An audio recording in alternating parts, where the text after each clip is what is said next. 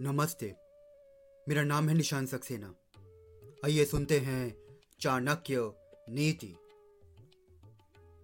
जन्म मृत्यु ही यातियों को। बुन केत कहा शुभाशुभम। नरकेशु पत एक, एको याति, पराम गतिम। अर्थात, जिस प्रकार मनुष्य अकेला ही जन्म लेता है, उसी प्रकार अकेले ही उसे पाप और पुण्य का फल भी भोगना पड़ता है। अकेले ही अनेक प्रकार के कष्ट भोगने पड़ते हैं।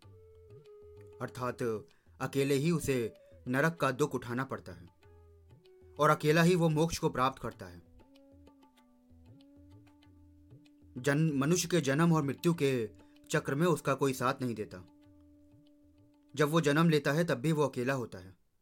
जब उसकी मृत्यु होती है तो भी वो अकेला होता है। अतः बार बार जन्म लेने और मरने के चक्र में मनुष्य को अकेले ही भागीदारी करनी होती है। आचार्य ने मनुष्य के अकेले ही नरक में जाने की बात कही है। नरक और कुछ नहीं होता। मनुष्य द्वारा भोगे जाने वाले कष्टों का ही नाम नरक है। व्यक्ति अकेला ही इस कष्ट को भोगने के लिए मजबूर होता है।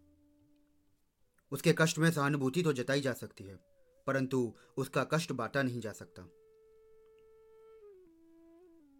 यदि वो अच्छे कार्य करता है तो इसी जन्म में जीवन मुक्त की स्थिति को प्राप्त कर लेता है।